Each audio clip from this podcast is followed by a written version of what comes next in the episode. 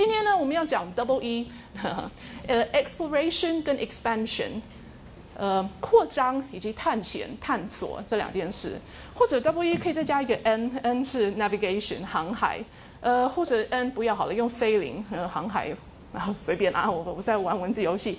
总总之，呃，重点呢，重点呢是十五世纪的时候的航海、地理大发现这些事情。但是作为一个中古史的研究者，我们就是忍不住觉得说，那十五世纪的特别现象不是突然冒出来的，不是孙悟空从石头蹦出来的，之前自有其中世纪的渊源跟基础。OK，所以我这这一今天的课呢，其实就是十一到十四世纪怎么为十五世纪的大航海来来铺路。好，那基本上内容会在这张 slide 全部都列完。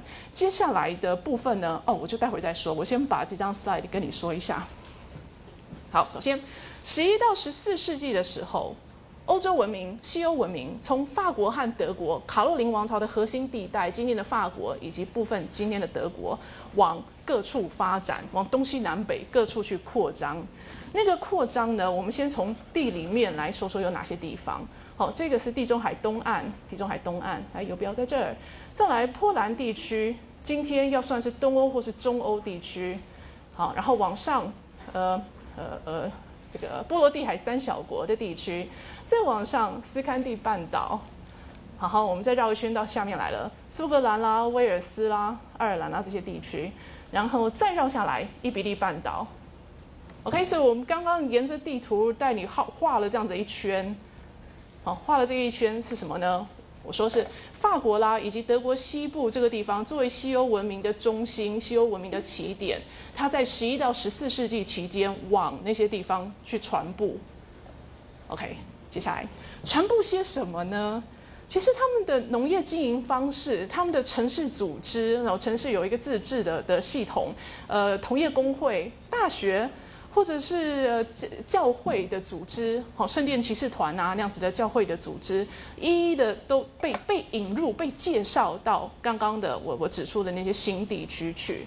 OK，所以十一到十四世纪期间，就是中中心的文化被复制，好被借用到边原来是边陲。边疆的地方去了，边界的地方去了。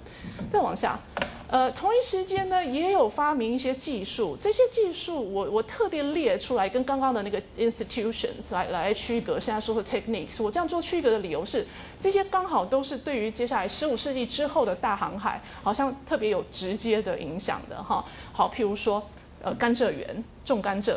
种甘蔗是在十一到十四世纪之间，欧洲人从阿拉伯人那边学会，然后也开始来大片的种种看。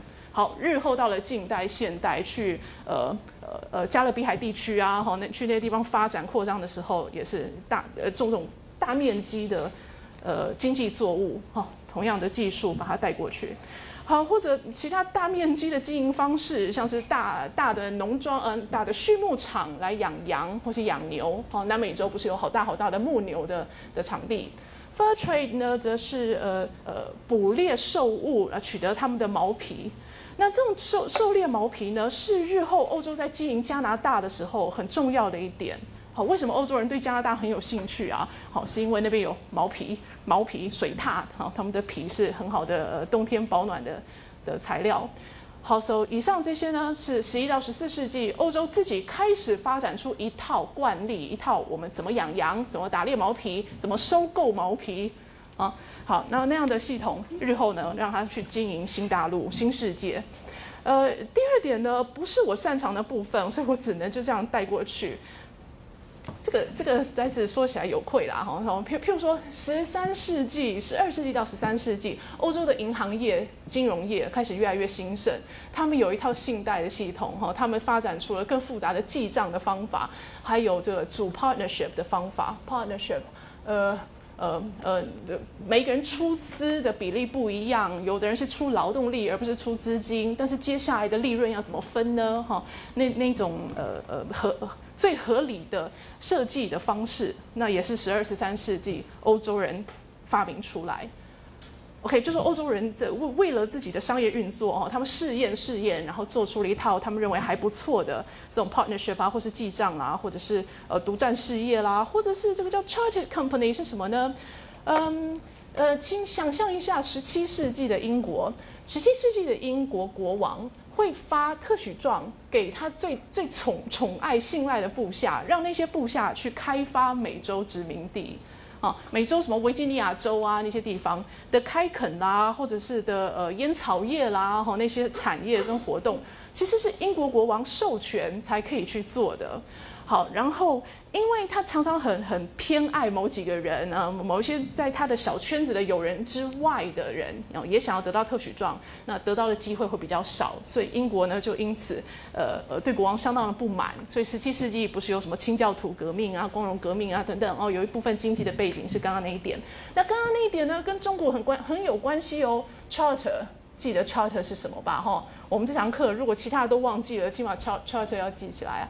呃呃，特许状或者是宪章、大宪章也叫做 charter。所以不是有一家银行叫做渣打银行？为什么甘蔗渣那个渣可以变成银行的名字呢？呃，我其实它是音译啦，charter chartered bank 那个银行有有得到特许状，so standard chartered bank 好，好，然后呃这样子得到特许状，在呃美洲地区的活动。基基基本的的的的的的根本的，哎，该说什么？根本的理念呐，哈，那个灵感来源啊，是从中世纪开始的。好，那当然，我们刚刚说了哦，这节课呢一再要提一个航海的事情。航海的技术也是欧洲在十一、十三、十十十一到十四之世纪之间，呃，慢慢的进步，慢慢的进步，进步到十五世纪可以去远渡重洋。呃，谈他们航海的时候呢，我会谈许多许多的地区为什么会发，也没有那么多啦，数个地区为什么会航海越来越进步，会那么有兴趣，也是给同学看一个点，那就是说有些事情呢都是有点因缘巧合啦。刚好你们你们的区域呃有这个机缘，有这个地理环境哈，所以可以发展航海。如果刚好没有的话，那也不要怨啦，你自然就会把精力花在发展别的东西上面。好，so 呃我我是想要呈现这点给你看，就说不要一直抱怨说啊，我们作为一个海岛，为什么在海洋方面呢做的不够？如果你觉得很重要，那现在就开始做，好，不需要去回想说以前的人是 A 错了、B 错了、C 错了等等，所以才呃没有发展航海，那自然是遗憾啦。既然我们现在重视，哈，以前没有，那是一个遗憾。不过我们就现在开始做嘛，对不对？好，然后接下来要说说十三到十四世纪有一个叫蒙古和平时期。顺着刚刚讲下来的话，蒙古和平时期的一个重大值得讲的事情，就是它扩展了欧洲人的视野，欧洲的。M&M merchants 和 missionaries，呃，商人跟传教士借着蒙古的庞大的势力，呃，带来中亚地区的稳定，所以可以往东方去瞧瞧。最有名的就马可波罗啦，哦，那我这边列了两个，其实比较不有名，但是也也蛮厉害的。像这一位约翰，他在一三零七年开始哦，当北京大主教，北京大主教哦，所以一路到中国的最东边那里，哦，其实已经开始有。呃，天主教的势力深入那边了。好，然后下面这位 Jordan 是十四世纪是一三二九年的时候，在印度，这里是印度地的一个地点，好，在这边当主教。好，大概也先告诉你了，这北京的教区，北京大主教区，或是印度的 k i l o n 教区，哦，延续的都没有那么的久，而不是那么的顺利，所以在在十五世纪，呃。就就消失了。十五世纪呢，欧洲就没有办法再派人去接续，哈，再再呃呃继续他们的传教任务了。嗯，呃一一部分让你看到的是这个 Pax Mongolia 蒙古和平时期的结束。那另一方面也是也是让大家回想一下，哦，难怪呃日后还需要再等什么沙乌略啦，哈，等他们呃才让东方呃有有有重新重新接触天主教的机会。OK，我我不是在说天主教的传教要早要晚，所以如何？我讲这个呢，主要是要告诉你说，十三世纪、十四世纪的时候，欧洲人少数欧洲人有机会去更广大、更更广大的外界世界去看看。那一方面要感谢蒙古人啦，蒙古人的东征、西征，sorry，蒙古人的西征，使得中亚地区，好一路到欧洲，是在蒙古的政权之下，然后蒙古人也带来了一一段还还算和平稳定的时期。好，所以以上是蒙古到十四世纪左右。那现在我们到了最下面这一点喽，这张 slide 的最后一点了。十五世纪呢，欧洲有这个我们直接联想什么大航海啊的海洋发现的时代哈，在十五世纪。那我这个三 G 是什么呢？哈，第三代的行动电话吗？哈，其实不是，是一一般常常说，为什么达伽马呀，为什么哥伦布啊那些人要去出航呢？哦，有三个 G 来做他的动机跟理由。一个 G 呢就是 Gold 钱嘛，一个 G 呢是 God 神，呃，也就是说想要为基督教来呃来来创造更多的教徒。第三个 G 呢？有人会取笑说是 girls，好，为了女孩子。呃，不过一般比较接受的理由是 glory，呃呃，glory，你知道怎么讲？光荣、光彩，对对对。所以 girls 呢不是重点啦。或者你想想，据说哥伦布是把梅毒带回旧大陆的那一位，so so 好像 girls 这一点也，他也真的去追求了吧？好，so 呃，为什么我下面最下面写这个呢？那三个动机自然自然都是存在的。十五世、十四世、十五世纪晚期的那些海航行者出航，自然有刚刚那三大目标、三 G 目标啊。不过我会觉得也需要不要忘记有一个是好奇、探探索、好奇，哦，就是想要看看世界有些什么东西。不过如果你要去做这种探索、好奇的活动的话，背后。出资者要跟你有同样的立场啊，也很好奇才行。假设他的好奇的程度稍低的话呢，那你就要再再三的跟他强调那个三 G 的吸引力啊，好，让你的呃赞助人继续的出钱。OK，那我我今天接下来的时间呢？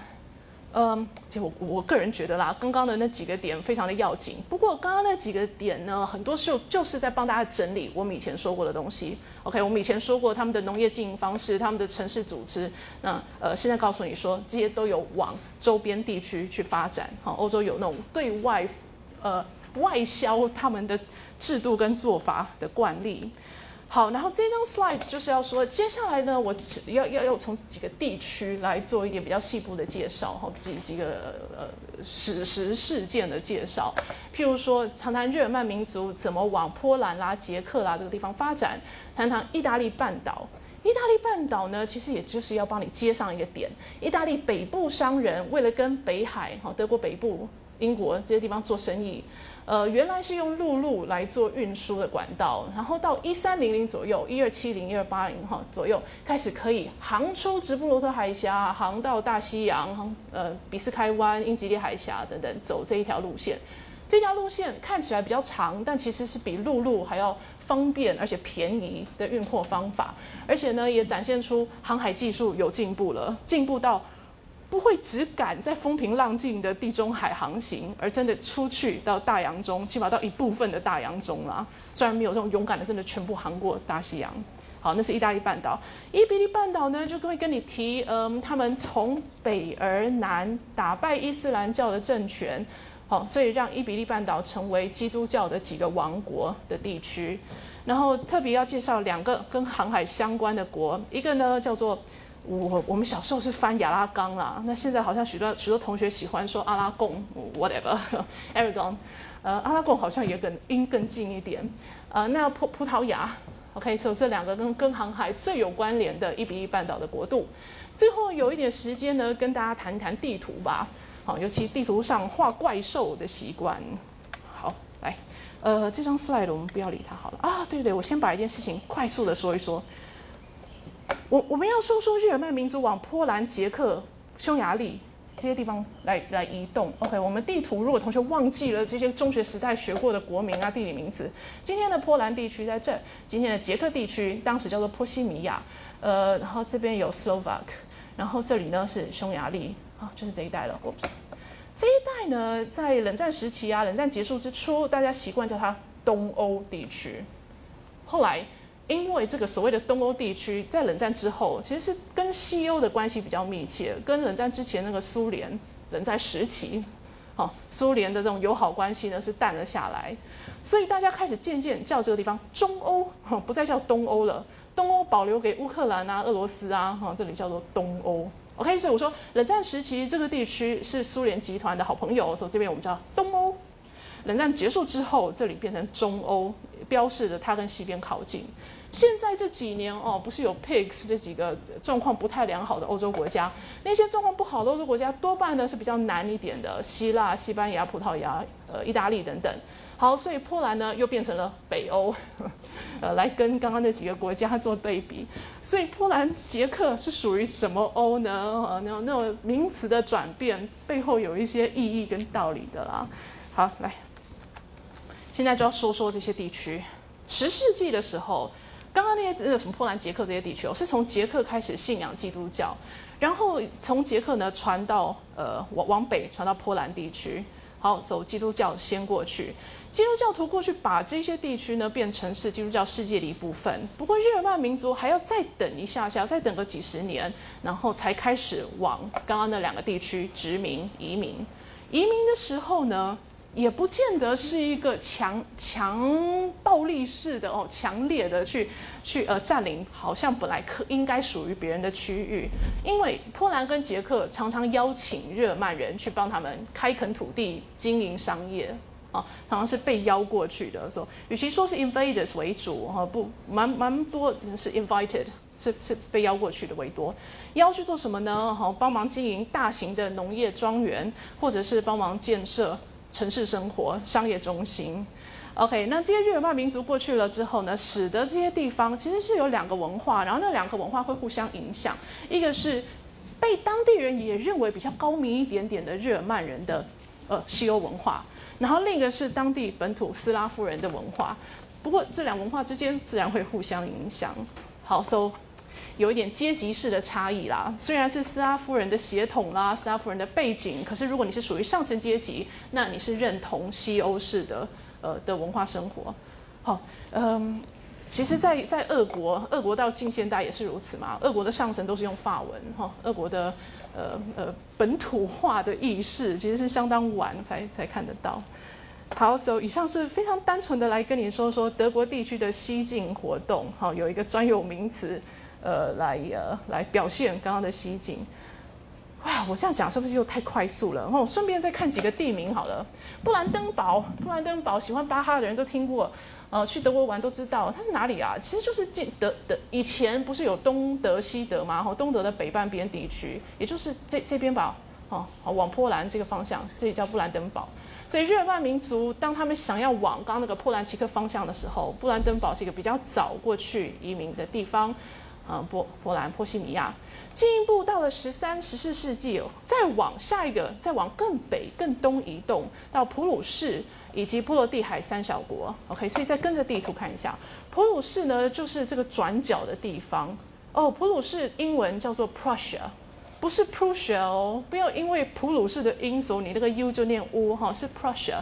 好，把 P 遮掉，有没有看？就是 Russia 嘛，对不对？所以加了 P 是 Prussia，有道理吧？普鲁士。近现代普鲁士的军队，他们的陆军制服是那样子美丽的深蓝色，这种显眼闪亮的亮眼的颜色作为军服，到了十九二十世纪之后，感觉到不妥呀，因为那变成是太好的目标了。OK，所以上战场如果是陆军才会开始穿什么迷彩啊、棕色啊等等，哦，而不是穿以前的鲜艳的呃大蓝色、大红色啊，反正反而呃否则会是太大的目标。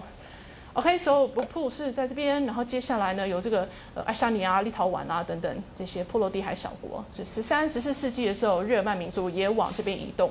这些地区本来都有住人，虽然说是呃人口密度不高啦，哦，有斯拉夫民族，人口密度并不高。那日耳曼民族加入和当地的斯拉夫人呃互相活动。OK，接下来看意大利。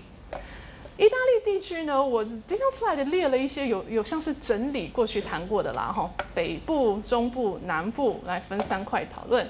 北部地区呢，首先列起了列几个法兰克统治者的名字，就是提醒你说啦，这些法兰克国王呢，当他们势力大的时候，他们就想要越过阿尔卑斯山往南取得意大利半岛北部，然后就会身兼伦巴底人的国王。OK，所以所以矮子批评查理曼、奥图一世等等，他们都是从德国啊、法国地方起家，他们是法兰克人的国王，然后去取得伦巴底国王的位置。呃，毕竟鞭长莫及，跨二跨阿尔卑斯山的统治不是那么的方便嘛，所以这些北半边的商业城市都很有自主发展的空间。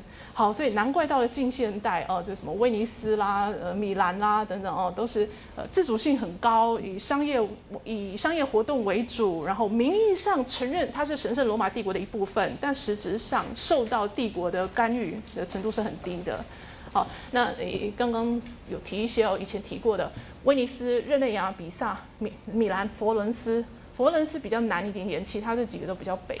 呃，这些城市都有商业啦，都有运运输业、海运业哦，或者有呃呃发达的农业和呃制造业。米兰跟佛罗伦斯比较晚发机，这两个城市发机的时候，一开始是为了供应前三个商业港口城市他们所需要的农产品。OK，所以透过经营这个农产品，呃，越来越有钱之后呢，也来发展工业吧。尤其是可以经由这三个港口城市去外销的那种精精致、精致、精细的工业产品，像很好的剑啊，很好的金属的呃的武器，哈，米兰会做。佛罗伦斯呢，有很很高级的毛纺织业。好，so 以上这几些城市，然后我们要接到今天的主题的话，那就是这一点喽。一二七零，呃，这些航海商业城市呢，已经能够渡过直布罗陀海峡，一路航到北海去了。好，有有够好的航海技术。呃，意大利半岛中部是教宗直接可以管理的地区，Papal States），一眼就带过去了。来，往下南部呢？南部我这边列了四个发展，四个发展其实是要帮你带到。呃，Aragonese 亚拉冈阿拉贡人阿拉贡王国，最后这一点是西西里岛后来变成亚拉冈的，然后进一步意大利半岛的南部在十五世纪也变成亚亚拉冈的。好了，我这边是后话，先先把上面几点讲完。嗯。在十一世纪之前，十一世纪之前，意大利半岛南部基本上有两个势力，有部分是拜占庭的，好，比较东那边是拜占庭的，比较西那边呢，或者西西里岛有穆斯林人在这边居住，呃，建国。好，十一世纪来了一些诺曼人，诺曼底在哪呢？哦，诺曼人我们听过好几次了，可是如果你忘了诺曼底在哪，请跟着游标看一下，这个半岛是诺曼底，再往外这个更大的半岛是布列塔尼。OK，所以虽然你你你心中想着法国的半岛，第一个想到的说不定是布列塔尼，但是我我们要呃注意的是诺曼底。好，诺曼底在十一世纪地狭人稠，年轻人纷纷往外找工作。有一些年轻人呢，就跟着诺曼底公爵去把英国吃了下来。哦，一零六六变成诺曼王朝。还有一些诺曼男子、诺曼的的年轻人跑到意大利半岛南部去，原来是帮拜占庭当佣兵来对抗穆斯林。后来自己发现说，呃，我何必为拜占庭作战呢？我干脆自己建国好喽。OK，所以从十一世纪中到十一世纪晚期到十二世纪，有一个。诺曼王国，西西里，sorry，西西里岛以及意大利半岛南部有一个诺曼王朝，好，我们就叫它西西里王国吧。西西里王国呢是由诺曼人在当统治者，管理的地区，意大利半岛以及意大利半岛南部以及西西里岛，这样子的统治呢，呃。还蛮顺利的，顺利有一个大理由，因为之前伊斯兰教徒或是拜占庭，他们都是官僚系统，蛮会统治的哈，有那种文书往来啊的习惯，这样子的，呃呃呃，政府机关完善的地方，好，所以统治很良好。呃，事情出了一个小问题呢，是因为他们家绝嗣了，没有生儿子了哈，只有一个女孩子能够继位，于是就要帮女孩子找一个好丈夫喽。他们就往北越过阿尔卑斯山，往北看到了德国地区。好，德国地区的亨利六世，德国地区神圣罗马帝国皇帝亨利六世，同时因为联姻的关系，得到了刚刚的西西里王国。这样子的进程，或是这样的事情，延续到十三世纪中，哦，都是如此。可是教宗呢，并不喜欢如此被南北夹击。来，我们再想一下地图。我们说了，意大利半岛中部是教宗的领地，意大利半岛的北部属于神圣罗马帝国，德国当然也是神圣罗马帝国。好，然后又透过联姻得到了意大利半岛南部跟西西里。难怪教宗在中间感觉到腹背受敌，受不了，受不了。所以他们呃，历十三世纪的几任教宗就以这个神圣罗马帝国的斯道芬家族为最大的敌人，哦，拼命想办法要打击这个家族。好，所以最后斯道芬家族果然在教宗的努力下被击败了。击败之后呢，意大利半岛跟西西里有两个不同的王朝或两个不同的家族来统治。OK，意大利半岛的南部，我们现在叫它拿坡里王国好了，拿不勒斯王国或是拿坡里王国，是由 Angevin 家族。Angevin 这个词看过好几次了哈，它是来自一个名词 A N J O U 安茹。安茹是来，请看游标，安茹是这一个地区。这个地区曾经是英国的王室所有，好，但是十三世纪之后被法国收回，然后变成法国的王室的一个旁支的呃的土地。好，所以那个现在一二八二啦等等的时代的呃意大利半岛南部的拿破里王国的安茹家族统治者安茹王朝已经跟英国没关系了。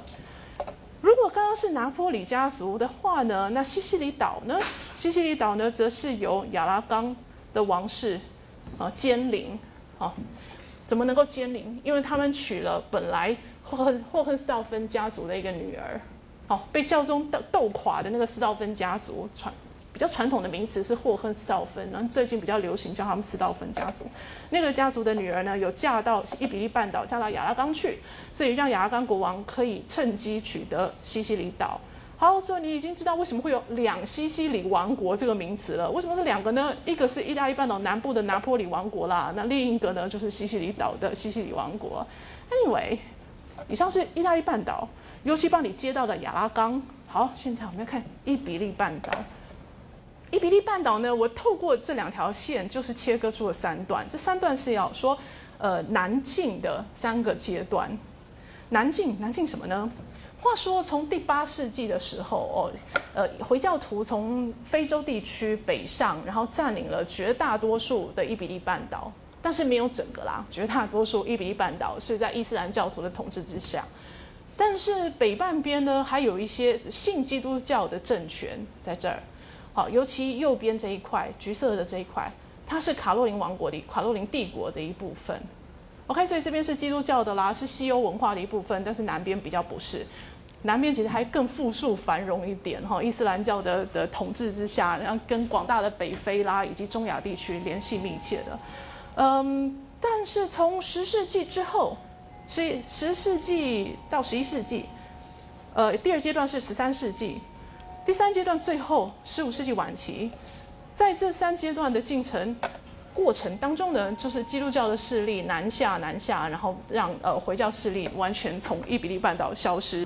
好，呃，这张 slide 的第二点跟你说，呃，不，第一点呢是伊比利半岛那个回教政权叫做安达鲁斯，第二点。从十一世纪开始呢，来自北边的基督教政权有往南下，然后打败这个呃退赶驱赶啊安达鲁斯的的政权的现象。那这样的活动呢，通常被称为 reconquest。这一次的伊比利半岛的经验被称为 reconquest。conquest 是征服，所以重新征服。重新征服这个词呢，可以考虑一下哦。毕竟安达鲁斯之前，呃，这是西哥德王国的国度。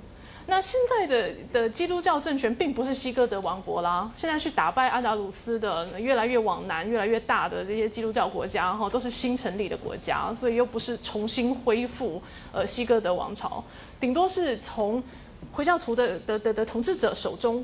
呃，取得这块地，所以统治者的信仰改变了。好，统治者是另一个宗教信仰的人在担任。呃，下面我说，一零八五年那个指标性的年代，因为得到了 Toledo 这个大城市，本来安达鲁斯的重要城市被卡斯蒂尔夺下。好，但是第一阶段接最后呢，是看到了有呃回教徒的反攻，走来自北非地区的这两个两批呃嗯呃穆斯林势力，好渡过直布罗陀海峡，然后加加入本来的安达鲁斯，一起来对抗呃呃从北方南下的基督教势力。好，但是进入第二阶段，十三世纪之后呢，北边的势力又越来越高涨，所以呃进展非常的快速。好，譬如说卡斯提尔，卡斯提尔又得到了克多华城啊。刚刚我应该跟着地图给你看一下哈，来，请看游标，这个点游标指向了这个点，是一零八五年，一零八五年卡斯提尔得到的 Toledo。再来到了第二阶段，一二三六年，一二三六年另一个指标的的年代跟点呢是克多华，在这儿，好，南到这边来了。科多华是呃非常富庶、人口非常多、很重要的城市，但是也被卡斯提尔所夺下。一二五零年呢，葡萄牙地区，葡萄牙这个王国达到了今天葡萄牙的的国土范围。所以原来北边葡萄牙是这么大吧，然后继续这个南进事业，南进南进到了一二五零年，已经成功的变成了这么大，也就是今天葡萄牙的范围是如此了。一二三八年呢，我们现在回头看看亚拉冈地区喽。这时候亚拉冈还没有得到西西里，我们是要说亚拉冈得到瓦伦西亚以及这两个 M 开头的岛屿。不过我应该在第一阶段，然后第二阶段之初就先跟你说，一一三七年亚拉冈已经一百年之前，亚拉冈已经先得到一块巴塞隆纳或是加泰隆尼亚地区。以上有许多地名，如果你国中地理、高中地理还记得的话，应该就很轻松可以上手。如果不是很有印象，我们就跟着地图说一下哈。一一三七年亚拉冈本来是这一块，来这块深粉红色这一块。一一三七年的时候取得了呃。呃呃不不不，取得了这个粉红色这边，前一年的粉红色这边，OK，所以就是亚拉冈往海岸线的方向发展。这边最重要的城市叫做巴塞隆纳，但是这一区就叫做加泰隆尼亚，OK，所以我们要你要叫巴塞隆纳加泰加泰隆尼亚都 OK 啦。这个是一一三七年，进入一二三八年，他们进一步取得了这一块这一块，Right，一样是沿海地区，然后稍微往南一些，这块叫做瓦伦西亚。瓦伦西亚呢，可能你的国中课本会强调是橘子哦，柑橘叶非常非常的有名。好，所以亚拉冈的往南以及往西哈取要往东往东啊，取得了沿着海岸的广大地区，这些地方非常的富庶，而且渔业渔业跟海运业也都有发展，然后尤其渔业发达，那渔业就需要一点点船只作业的能力嘛。好，so 嗯，刚刚提的葡萄牙呢，葡萄牙既然有这一条海岸线。所以，当意大利商人想要，意大利商人有能力了。呃，渡过直布罗陀海峡要往北航行的时候，一定会路经葡萄牙的海岸线地区。所以，葡萄牙首先有兴趣，首先在发展的是去补给意大利船只。哦，他们有什么旅行业啦，呃呃呃，旅馆业啊，以及有卖那种船只所需要的各种绳索、各种装备啊，哈那样子的的服务业。那从这个服务业开始呢，葡萄牙人干脆自己也来玩玩航海好了。毕竟他们有大西洋岸这么好的海岸线。哦，虽然是危险度会比地中海要高，所以开始玩海洋的时间点会比地中海沿岸地区要晚一些啦。那以上我还没有讲卡斯提尔做什么。卡斯提尔没有海岸线给他们发展渔业或是发展航海业，他们有的是伊比利半岛中部的广大的高原地区。高原地区要做什么好呢？好，决定来养羊吧。所以你听过的什么美利诺羊毛啊，可能就是这个时代育种育种出来的优秀羊毛品种。好，所以以上我们介绍了三个国家，我们说亚拉冈往什么巴斯呃巴塞隆纳啦，瓦伦西亚发展。我们说葡萄牙往南变成了现在的葡萄牙这样广大的国土。中间的卡斯提尔呢，则是去养羊去了。然后最后这张 slide 的最后一点，一四九二年回教势力要从这边完全完全的消失。最后一个格瑞纳达也在一四九二年被基督教势力所获得。好，现在我们先停顿一下，想一件事哈。我说的是政权上的取代，新的政权，基督教的政权打败了原来的伊伊斯兰教徒的政权，所以说统治者是换了一批信仰不同的人。那百姓呢？一般人呢？好，之前的那些伊斯兰教徒以及伊斯兰教徒非常欢迎别的宗教信仰的人，像是犹太人，在伊比利半岛数量都很多呀。那现在他们怎么样呢？官方政策其实是。你要不然就改信基督教，要不然就请你搬家吧。哦，我我们我们只希望基督徒住在我们国家，可是那个官方政策并没有真的去贯彻，真的去实施啦。所以其他的宗教的人还是继续在伊比利半岛居住。嗯，这样子的居住，我觉得那种不安的感觉一定存在。不过不过还是还是在和平相处的这种模式之下。OK，一方面和平相处，一方面心中还是会忐忑不安。毕竟官方策略是不希望我们在这儿嘛，哦，他们在这儿。好，但是到了这个第三阶段，到了呃十五世纪晚期，到了待会要谈的伊莎贝拉跟佛迪南。伊莎贝拉跟佛迪南，一个是亚拉冈的国王，一个是卡斯蒂尔的女王。哈，后来他们两个人联姻，把他们俩的王国合并了起来。这两个人的这个联合并的大国家，后来的西班牙，好，那西班牙呢就是比较不客气了，西班牙就想要把刚刚的这种官方立场呢实践出来，好，所以会透过宗教裁判所啦，或者其他的手段，呃，希望要不然就把本来别的别的教徒的人改信成基督徒，好，要不然就是坚持请你们就离开吧，离开我们国境。这种比较不宽容的政策呢，是在这这一对呃国王女王的任任期之时之时展开。为什么他们会这样？他们心中当然是跟自己说，因为我是一个虔诚的天主教徒，我希望把别人的错误的思想哈给他们改过的机会。我想他们心中可能真心的这样想。好，不过其他的也有也也也呃，或者说对我们二十一世纪二十世纪人比较说服力的理由，可能是因为两个国家合并之后，要怎么创造一个新的认同感呢？哦，你要怎么让一个本来是亚拉冈的忠诚子民跟他说，no no，不要再想你是亚拉冈人了，请想你是亚拉冈卡斯提尔联合王国的人。好，你要怎么塑造这个新的认同感？呃，所以这一对夫妻想来想去呢，觉得我们两国的最大公因数叫做基督教，那是不是就就呃 play up，就强调我们的基督教特性呢？你强调基督教特性来加强啊，这个对新的卡斯提尔亚拉冈联合王国。的的的好感度，那这种好感度，或者说这样的呃重视基督教，那附带而生的呢，就是对于其他非基督徒的呃比较不客气的对待。好，以上快速的说了那个南进政策，接下来呢，我们把亚拉冈以及葡萄牙各用一张 slide 再跟你多说几句。好，刚刚有提到说，哦，亚拉冈得到了巴塞隆纳，得到得到了瓦伦西亚，以及这些岛屿，那个 M N M 两个两个呃 m a y o r k m a n o t 等等这两个岛，OK，所以往地中海方向前进。日后又因为有娶斯道芬家的女儿，所以可以得到西西里岛在这边，然后进一步也得到了拿破里王国。时间晚一点啦，十五世纪得到拿破里王国。这张图呢是亚拉冈在地中海的的疆域最大的时候哦的疆的的的呃遍布的范围，有斜线的部分都是亚拉冈王国的。这告诉我们什么啊？正如印尼，印尼有好多好多好多的岛屿组成，所以统治印尼的人一定要一定要注意到说，联系是要靠海洋，对不对？你如果要统治这么多的岛，你一定要海洋的事业经营到一定的程度嘛，才能够确保说那些岛都是你的一部分啊，需要联系要联络，OK？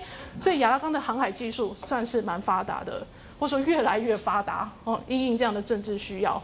呃，是一个技术上以及产业活动上相当重要的一个环节。什么产业啊？运输业啊，捕鱼业啊，哦，都很重要。好，当亚拉冈跟卡斯提尔联合成为同一个王国之后，好，亚拉冈就把这样的航海的热情也带给了卡斯提尔了。OK，所以西班牙有这样子一个航海传统。葡萄牙呢？哦，刚刚那对男女结婚是一四六九哈，我这样我这边的第四行有提。好，葡萄牙。葡萄牙从这张图可以看到，葡萄牙有画出它的国界，好，它在大西洋岸。然后，葡萄牙对于航海的兴趣，刚刚说了，原来是从接待意大利商人，哦，这为意大利商人补给开始的，开始觉得我们也来经营看看吧。经营的速度非常快哦，所以到了十四世纪早期，已经可以航海，已经航海发现，而且把它据为己有，而且在上面种甘蔗了。种什么呢？种哪里呢？好，这条线画出来的地方。十四世纪哦，已经把这些岛屿都变成葡萄牙的一部分了，而且在上面试着种葡萄、种甘蔗，大规模的去种。呃，所以除了说得到岛屿之外，另外他们喜欢沿着非洲的海岸线往南来探勘看一下。好，探勘的过程当中，最大的理由我还是坚持，最大的理由是好奇，我们想要看看，我们有航海能力，而且我们有很大的好奇心。呃，但是如果要说一点名正言顺的理由，以以杜绝大家攻击说为什么国家有这么多的资源放在航海上呢？好，你要提一点好理由。好理由呢，就是呃找黄金啊，找奴隶啊，哈这些都对我们国家的经济会有很大的贡献。所以经济的理由要谈一谈，但那种好奇心恐怕才是真的动力来源。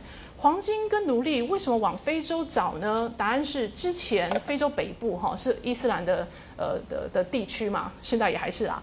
这伊斯兰地区呢会有呃会会会从更南的的非洲地区得到黄金跟奴隶，然后往北往欧洲这方向去卖。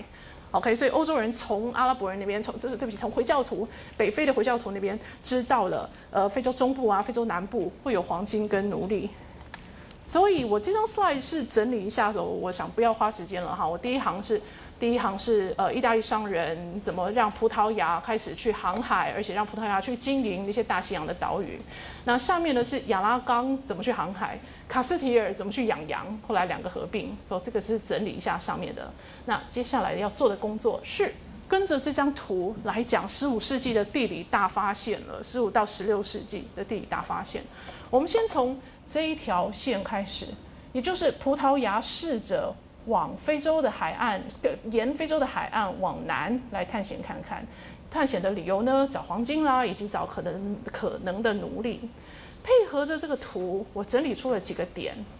左手边的点呢是跟葡萄牙相关的事件，右手边的点是跟西班牙相关的事件。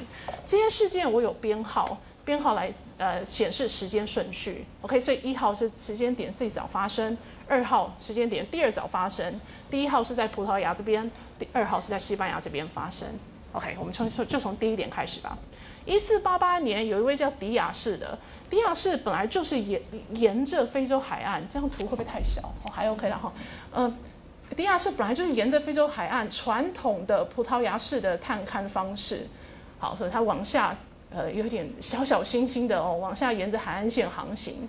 好，航行到了很南边、很南边的时候呢，突然遇到暴风，暴风打得乱七八糟。好不容易风平浪静了之后呢，迪亚士拿出罗盘看一看，好，然后左右张望一下附近的环境，发现奇怪的事情发生了。原来呢，我们是南行，可是南行的时候，大陆陆地在我们左手边。现在罗盘告诉我，我在北行了，我在北行，但是陆地还是在我的左手边，怎么会这样呢？答案是我们已经越过了好望角了，所以迪亚是非常非常的开心，好，因为之前的探险家都一直是沿着非洲南下，不晓得会南到什么地方去，但是他发现已经南到顶端了，我们可以又北上了。好，开心之余呢，所有的探险家都需要小心，好，冒险是一回事，小心这个性格也还是要有，所以他稍微的看了一下，稍微航行一点点，就觉得我还是我决定。回家去好了，回家去报告一下我的新发现。好，所以一四八八呢是，呃，用刚刚的大图，一四八八是越过好望角，决定我们返航吧。下一件，下一件重大的葡萄牙的航海事件，要等到一四九七年，所以隔了快要十年，才有了下一步重大的动作，是达伽马。达伽马做了什么呢？达伽马真的就越过直布罗陀海峡，然后到达印度。OK，这一条是达伽马的线。打架吗，打伽马，越过直布罗陀海峡，就越越过好望角，好望角，越过好望角，然后正正式让它到达了印度。这里为什么要花十年的时间呢？为什么要花九年、近十年的时间才胆敢吼往印度洋航过去呢？这那十年到底在做什么？还是说那十年呃葡萄牙政治不稳啦？哦，到底是怎么了呢？答案是啊，十年最主要的时间是花在练习这一条航线上面。好，请看这一条奇怪的形状，这一条航线花了九年才练出来。它是在做什么呢？利用风向，利用洋流，利用时间。呃呃，每每一年哪一个时间？哈，洋流最好，风向最对，可以很快速的就从这儿到达好望角。好，所以练出来的这一条，用很短很短的时间就能够越过这么长、航过这么长的距离。接下来呢，又回到了那种沿着海岸线小心航行、小心航行的阶段了，因为到了不熟悉的海域嘛。好，所以所以继续搭捷马的线，在这里这一条小心小心沿着海岸线走。到了这一点之后，突然勇气大增，可以直航印度了。为什么呢？因为在这一点跟。呃，阿拉伯人结交了，有一位阿拉伯航海家愿意上他们的船，领航员上他们的船，带他们走这条线到印度去。这告诉我们，来提醒我们，印度洋哈，其实阿拉伯人在这里经营很久了，阿拉伯人对印度洋是相当熟悉的。好，所以达西马得到他的帮助，航到印度去了。到达印度之后呢，非常非常的开心，呃，决定要趁机会大买特买，买香料。不过，印度商人本来都已经有习惯的贸易伙伴了，所以突然冒出一个从来不认识的人要跟我买香料，是不太甘愿啦。不过最后还是卖给他了一些次级品。达千瓦呢拿到次级品之后，呃，回家有一点点担忧，不知道卖出来的结呃回家卖的结果会是如何。好，没想到呢，大家都很很快乐的，呃呃。诶，你想想看嘛哈，一方面呢，他也可以告诉大家说，哎，这个是最新鲜的，我直航带回来的。然后一方面说，我们没有呃阿拉伯中间的商人再跟你多赚几笔，所以你们都来买我这个这一次新带回来的吧。OK，所以大卖畅销，然后达西马赚了很大一笔钱。以上呢是呃葡萄牙的部分，跟你介绍了这两件事哈。好，然后现在我们看看一四九二年。当一四八八年，葡萄牙已经确定了好望角了，已经知道好望角再下一步就是可以去试得到印度了。那西班牙呢？西班牙比人家晚嘛，所以西班牙觉得如果再走同样的路线，我也拼不过他们，好，我也拼不过葡萄牙，呃呃，发现往印度去的航向、航线的速度，所以决定要另辟蹊径，市场区隔一下，他觉得向东试试看吧。所以是由呃呃热内亚意大利的这个热内亚的的探险家航海家哥伦布来带领西班牙的钱带带领西班牙的船只跟人人手，试着往西航行，看看会不会到东方。别忘记了，从中世纪就没有怀疑过地球是圆的，他们真的真的知道地球是圆的啦，没那么蠢啦。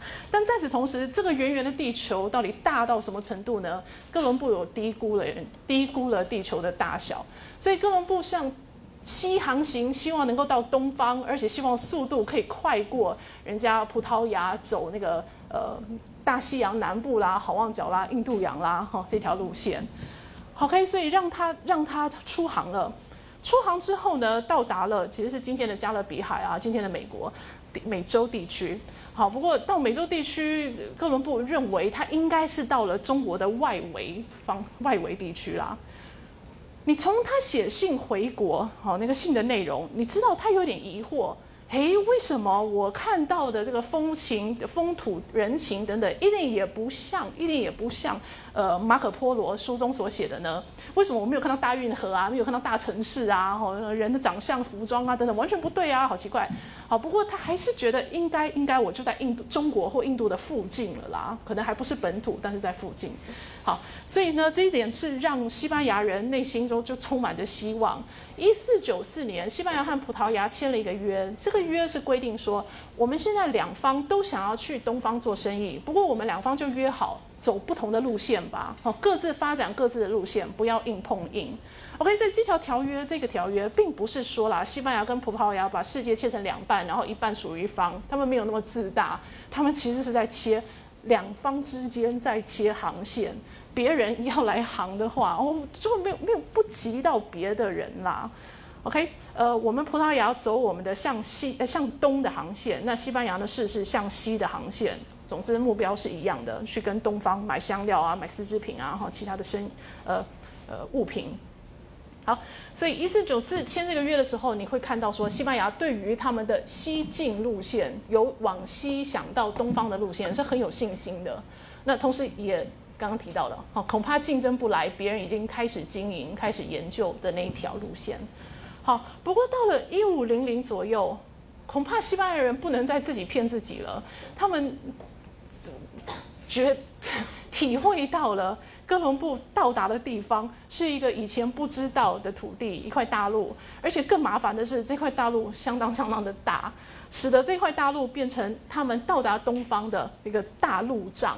好，美洲挡在那儿，让我们无法去航行到达东方。呃，所以开始想用什么方法呢？可能你就往北去，往西北去，希望可以绕过美洲；或者往西南去，希望可以绕过美洲。不过已经南好久，北好久了，怎么都还没有还没有绕过呢？美洲怎么这么烦？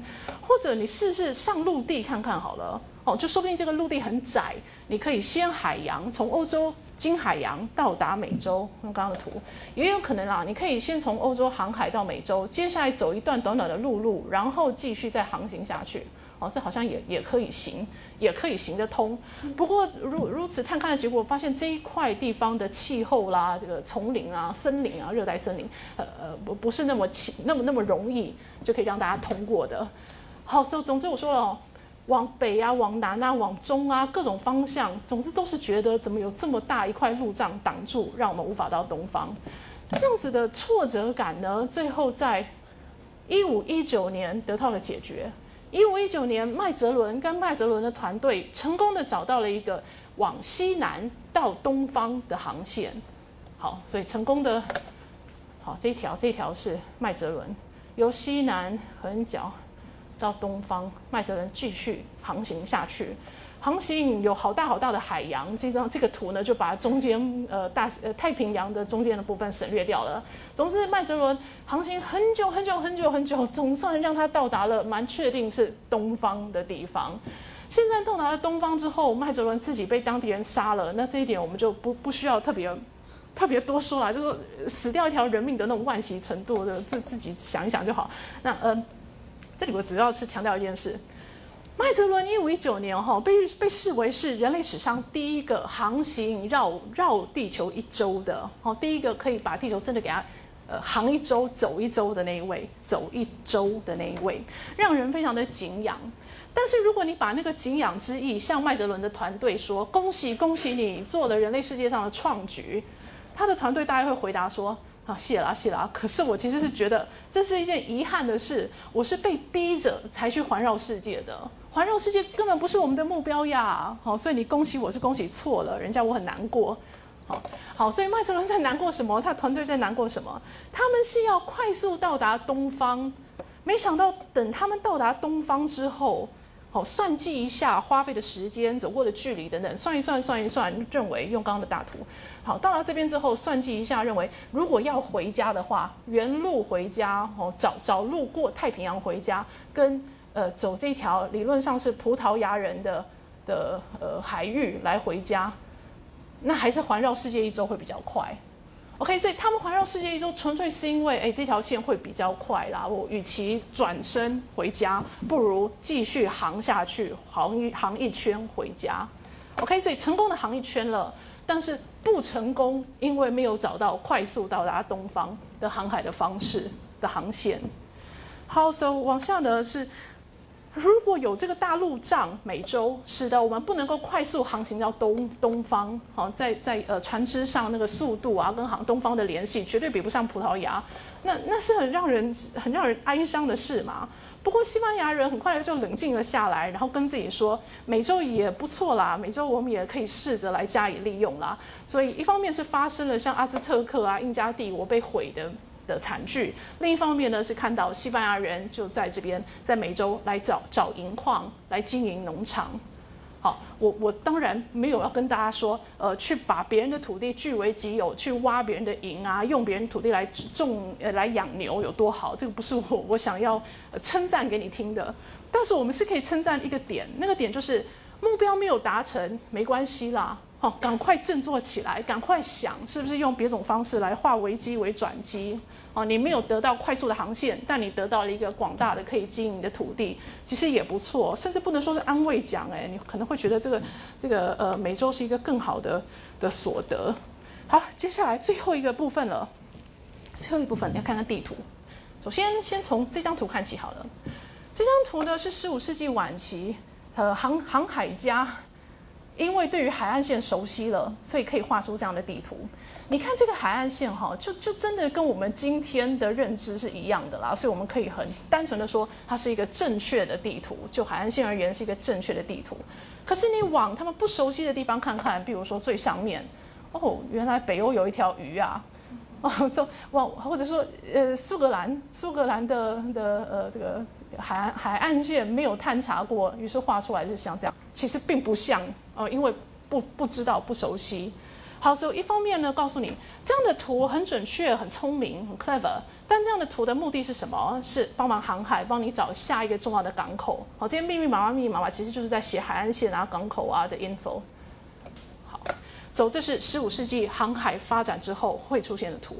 之前呢，之前有欧欧洲中古时代哦，十三世纪之前有一种有名的地图叫做 TO 图。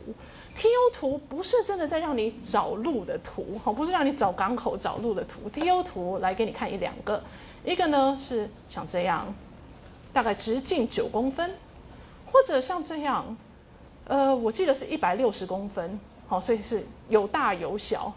呃，为什么叫 T O 图呢？因为用一个圆形来呈现整个地球，不是说他们相信地球是圆平的，不是那意思，只是说他们要呈现的时候，哈，要呈现在二度空间上面，OK，用一个圆形来呈现地球。接下来那个 T 呢，就是指一些水水域、一些海水体啦。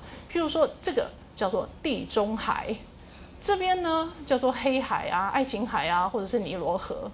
OK，所以那些水体构成了一个 T，把陆地的部分切成了上面的亚洲，下面有欧洲以及非洲。OK，所有的 TO 图都是这样。这张图的海是用绿色画的，刚刚是蓝蓝的哈，这样的海是绿色画的。然后北边是亚洲，呃，这边是欧洲，下面是非洲，是右边，右边是非洲。